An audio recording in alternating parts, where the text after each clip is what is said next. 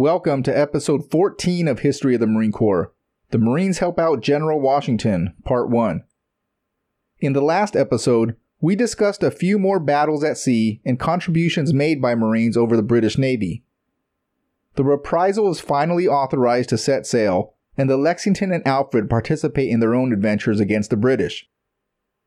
We also saw the construction of the new 13 ships authorized by Congress and specifically built for war. The Marine Committee also issued uniforms to Navy and Marine officers and issued pay raises. During this episode, we dig into the beginning of the Trenton campaign. We spend most of this episode digging into Samuel Nicholas and his new role. We also discuss some of the Marines who were selected to lead on four of the newly built frigates and explore the life of Robert Mullen. Towards the end of the episode, we'll introduce George Washington and his current struggles. Thanks for joining. Now let's talk about the history of the Marine Corps.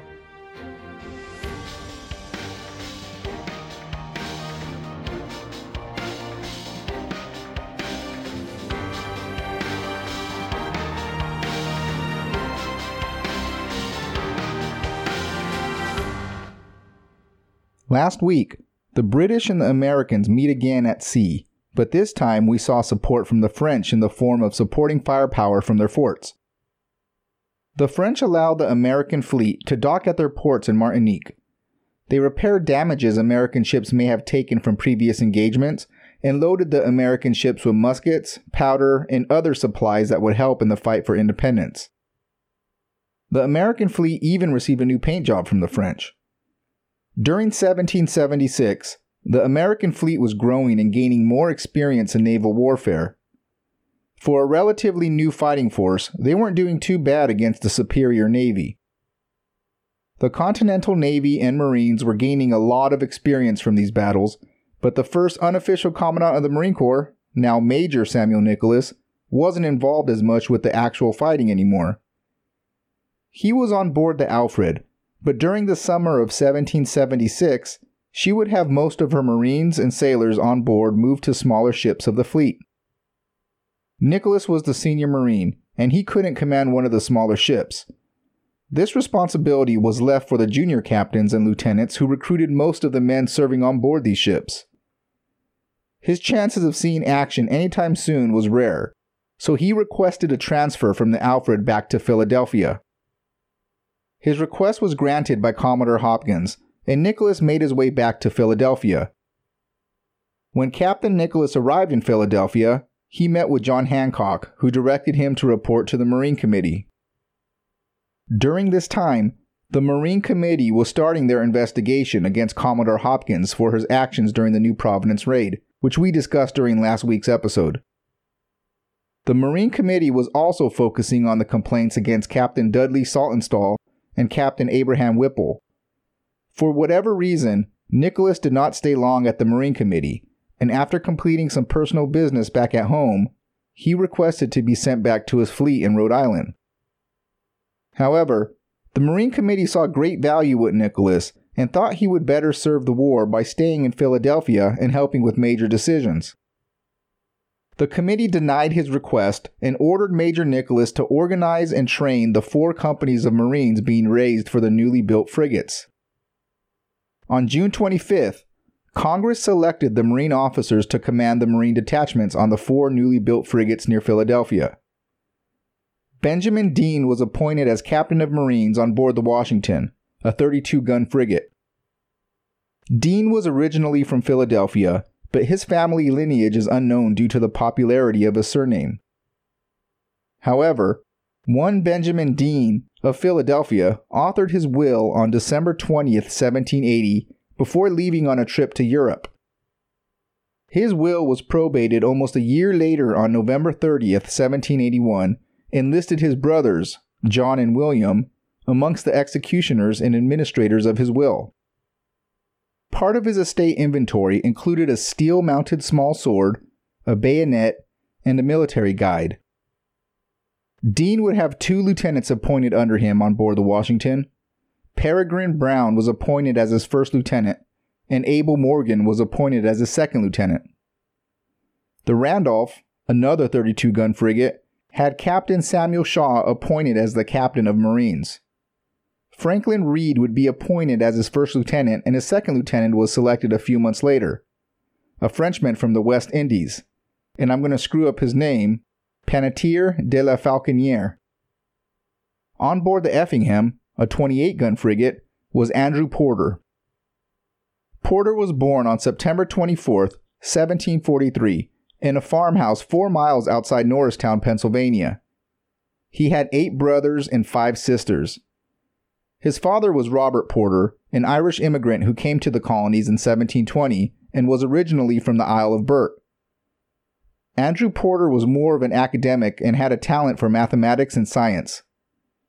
He opened a very successful school in Philadelphia in 1767. On March 10th of the same year, Porter would marry Elizabeth McDowell and father five children within the next six years. Elizabeth would die on April 9, 1773, while birthing twins. He would marry again on May 20th, 1777, to Elizabeth Parker and have another seven children four sons and three daughters. As we'll discuss, Porter had a successful career as a Marine, but would leave in the spring of 1777 to become the captain of the 2nd Continental Artillery under Brigadier General Henry Knox. He would rise through the ranks in the Army and participated in the battles of Brandywine, Germantown, and in operations against northern Native American tribes. After the American Revolution, Porter would live a relatively quiet life on his farm in Norristown, humbly rejecting multiple well paid employment offers. He would receive an appointment of brigadier general and placed in charge of a Pennsylvania militia brigade in 1800. He was also appointed to brigadier general in the Army and Secretary of War in 1812 and 1813 by President James Madison, but he declined these roles due to his age. Porter would die on November 16, 1813. Daniel Henderson would serve under Porter as his first lieutenant, and James McClure would serve as his second lieutenant. The last frigate was also the smallest. The Delaware housed 24 cannons, and the Marine captain assigned to the ship was another well known Marine, Captain Robert Mullen. Due to the significance of Robert Mullen in Marine Corps culture, we're going to spend a few minutes covering his life. Similar to most people born during this time, the birth date, location, and his parents aren't well known. What we do know is that Robert Mullen was a resident of Philadelphia. If you search the internet, many references will point Robert Mullen to Tun Tavern, but there isn't documentation that proves this is actually true. Tun Tavern was located on the corner of Tun Alley and South Water Street. The Pennsylvania Gazette listed Thomas Mullen as Tun's proprietor, and other references claim Margaret Mullen, also known as Peg, as the owner. However, there isn't evidence that Robert Mullen was their child, or even if they were married. Even if Thomas and Peg were married and Robert was their son, Robert Mullen wasn't commissioned until after the Continental Marines reorganized on June 25, 1776, and Robert Mullen didn't begin enlisting men for his company until after his commission. Once he received his rank of captain, Robert Mullen enlisted men in and around Philadelphia and assembled them in barracks. The first barracks of the Marines were the original barracks built for the Highlanders, who were brought to Northern Liberties, Pennsylvania. The barracks sat north of the city, across Ray Street in the swamps of Peg's Run. A walkway would later be built that connected the barracks to the city. On November 24, 1776, Robert Mullen was the president of a court martial for Private Henry Hassan at the barracks, charged with desertion and quitting his guard post without properly being relieved. Hassan was found guilty and sentenced to 50 lashes for desertion and 21 lashes for quitting his guard. Hassan would return to duty after his lashes, but deserted a second time a little over a month after his return. Robert Mullen would participate in multiple engagements throughout the Revolutionary War, which we will get into. On April 1st, 1777, Captain Mullen accumulated four months of service and his pay amounted to 45 pounds. Spoil alert for those who aren't familiar with American Revolution history but the Americans would reoccupy Philadelphia after the British abandoned their post in June 1778. The Marine barracks were reestablished, and Mullen was ordered to recruit a company of 50 Marines, which he did from August 9, 1779 to early 1780. However, as discussed in previous episodes, most men who served in the militia before the Revolutionary War were free. They could come and go as they pleased. The Second Continental Congress enacted some laws to counter desertion. However, the culture wouldn't change so fast, and Mullen would experience a lot of his Marines leaving. Mullen put out an advertisement that stated deserters, if captured, should be delivered at my quarters, the corner of Pine Street and Front Street. Mullen would continue his career as a Marine recruiter and presumably go back and fight and be captured by the British. I say presumably because not much is known about the events on how Mullen was captured and imprisoned, but on February 16, 1781, Mullen sent a letter from the Jersey prison ship at New York to Thomas Bradford, who was the commissary of naval prisoners in Philadelphia. The letter stated Mr. David Sproat, commissary of naval prisoners here, has promised me that if you will order a person for me, he will set me at liberty. If you have a marine or officers in the privateering day, I beg you to send him immediately for me, or let me know the reason I am forgot by you. If you have not a marine officer, send somebody else. By his word, he will let me go. Records show that a John Ebert, who was in the custody of Commissary Abraham Skinner, was considered for the prisoner exchange in March 1781, but the exact date of the exchange isn't known. Captain Robert Mullen would also be one of the signers of a petition to the Second Continental Congress on April 28, 1783, regarding back pay for sailors and Marines. There isn't much information regarding Robert Mullen's life after the Marine Corps. He may have been the proprietor of a beefsteak and oyster house on Walnut Street between Front and Second Streets. A directory lists of Robert Moeller at 312 Walnut Street, but it's not clear whether this is a different person or a misspelling of the name. Both Mullen and Moeller weren't very popular at the time, so it's a bit of a coincidence that there were two Robert Mullens slash Moellers around the same area. Robert Mullen was also voted into the Masonic Lodge, too, Ancient York Masons, on March 29, 1762 but another record shows of Robert Mullen being admitted to the same lodge on December 8, 1778, as a steward. Stewards are often tasked with an understudy role to fill the position of the senior deacon or junior deacon in their absence. Some historians believe that both Robert Mullins could have been father and son. Robert Mullen's death is not recorded, but Doyle Sweeney of the Auditor's Office Treasury Department of Philadelphia, and author of a list of the United States in the late war, stated that he died before 1794. That's still a few years away, and Robert Mullen would participate in a few events that will help document his name in Marine Corps history. Back to his assignment on the Delaware, Mullen would receive David Love as his first lieutenant and Hugh Montgomery as his second lieutenant. Two other Marines were appointed as officers on the same day Joseph Hardy would serve as captain of Marines. He was currently serving as ship's clerk on board the Columbus and stayed on board for the rest of the year. William Gilmore was selected as a second lieutenant, but it's unknown on which ship he would serve. Some think he served as an extra lieutenant to help out with the four frigates, in case one of the other lieutenants was killed or was inadequate for the job. Mullen started to recruit for the four frigates immediately after he received his orders. On the same day he was given the job, Mullen recruited Colin York and Peter York, two brothers who would serve as the company's drummer and fifer.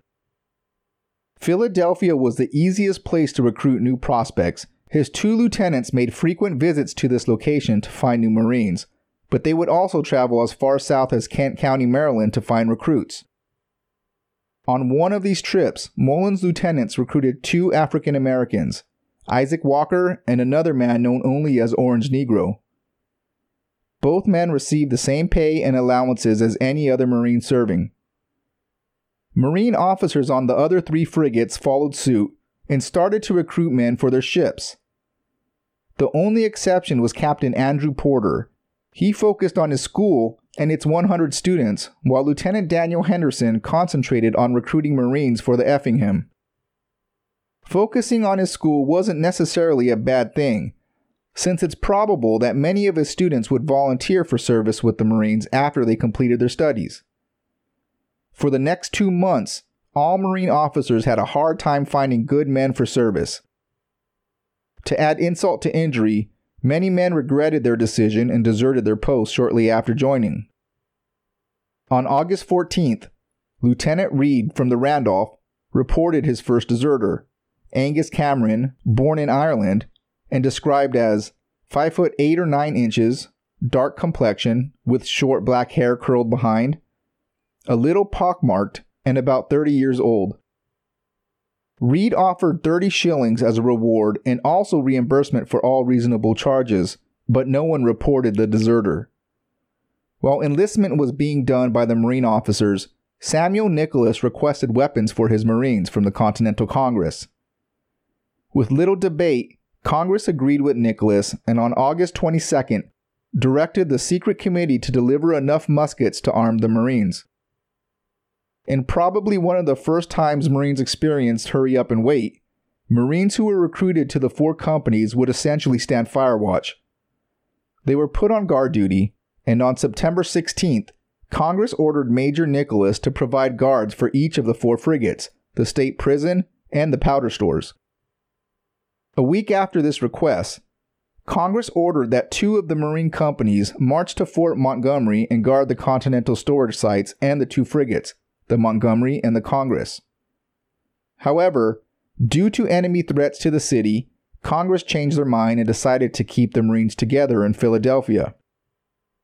In October, scuttlebutt was circulating about British General Sir William Howe and how he was planning to send part of his army encamped in New York to invade Pennsylvania.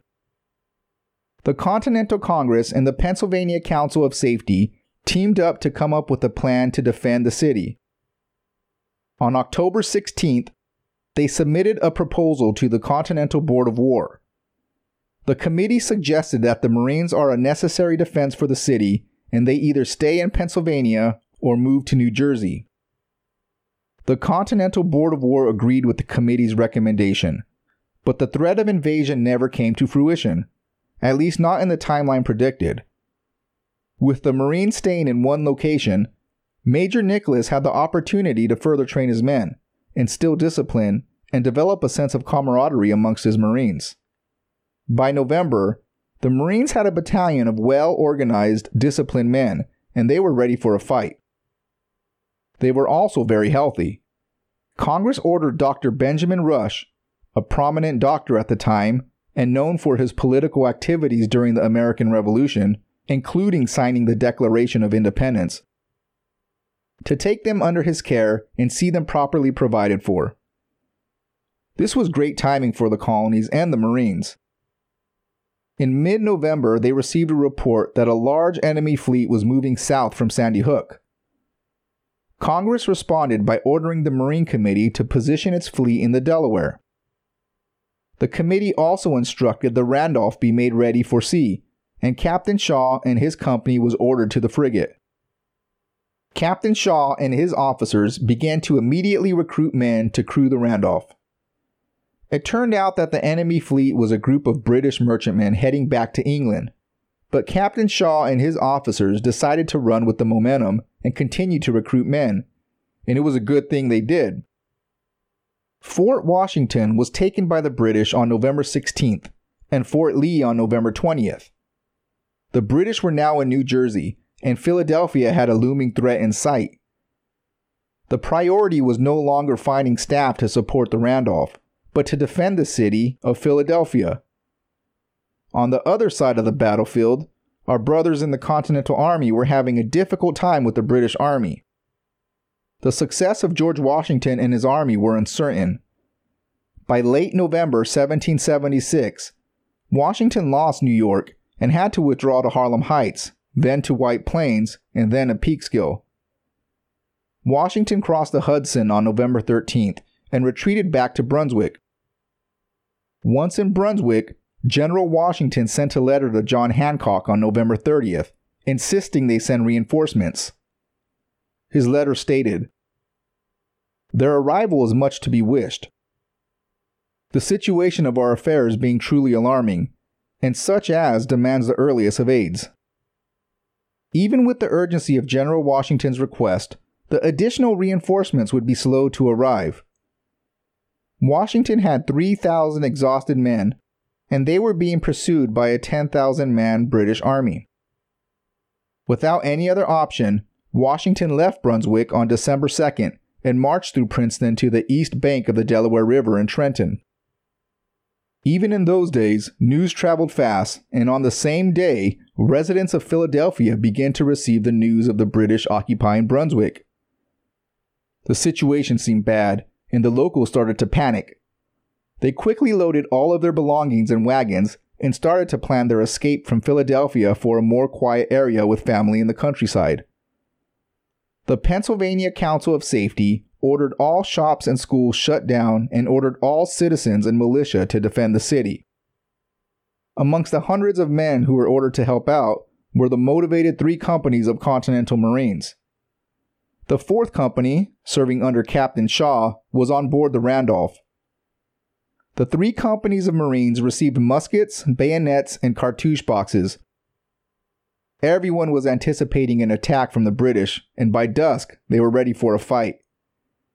Most of the three companies of Marines boarded gondolas and headed up the Delaware River to Trenton, where they would help George Washington and his army.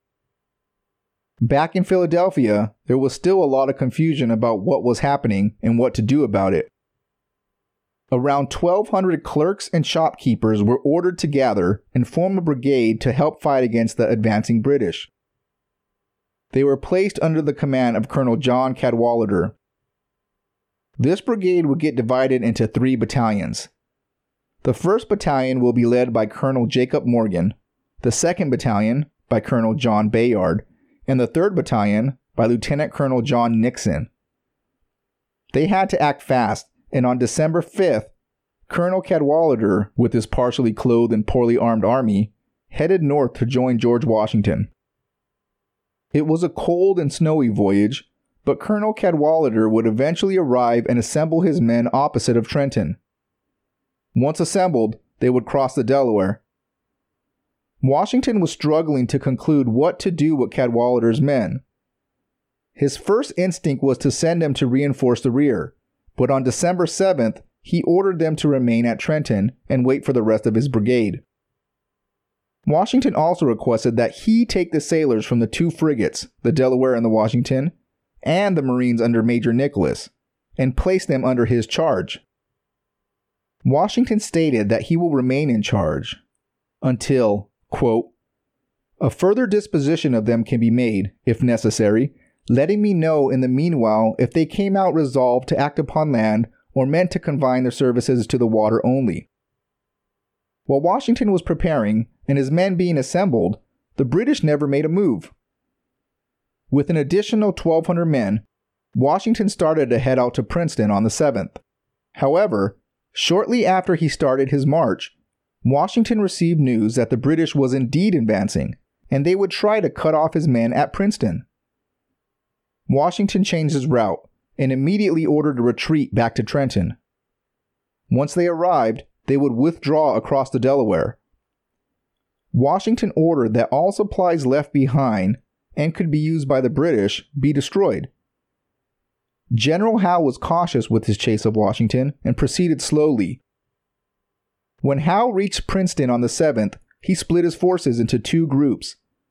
The first group would head towards Trenton and was led by Major General James Grant. The second group would head to Maidenhead, which is located in the middle of Trenton and Princeton. Grant's troops arrived in Trenton just in time to see Washington's troops crossing the Delaware and heading into Pennsylvania. However, Washington previously ordered all ships left behind destroyed, and the British weren't able to follow.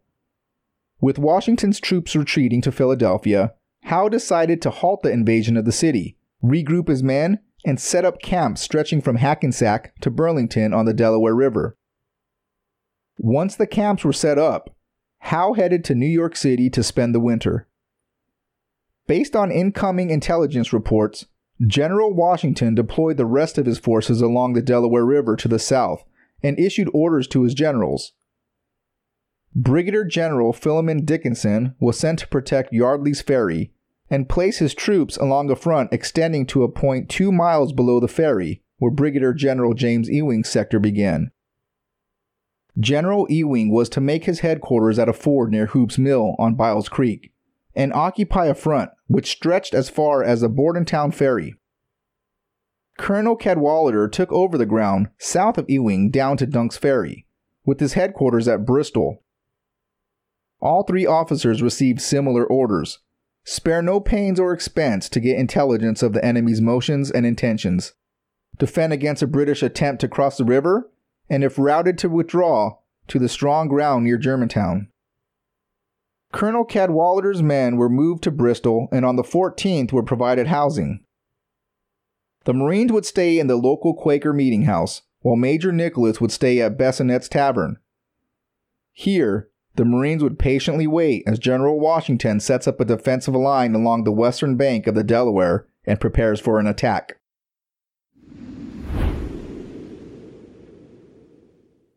Thanks for listening. Join us next week where we will see some action against the British and discuss part two of the Trenton Princeton campaign, George Washington's struggles and victories, and how the Marines helped out. If you like what you're hearing, check out historyofthemarinecorps.com. Here you can subscribe to our newsletter, find out more information about each episode, and take a look at references used for each episode. We're also on Facebook and Twitter at Marine History and on Instagram at History of the Marines. If you're enjoying the podcast, tell a friend. We count on listeners like you to share, and any help would be greatly appreciated. If you don't like what you hear, please contact us through historyofthemarinecorps.com and let us know why. I'm always looking for ways to improve. Thanks for listening, and Semper Fi.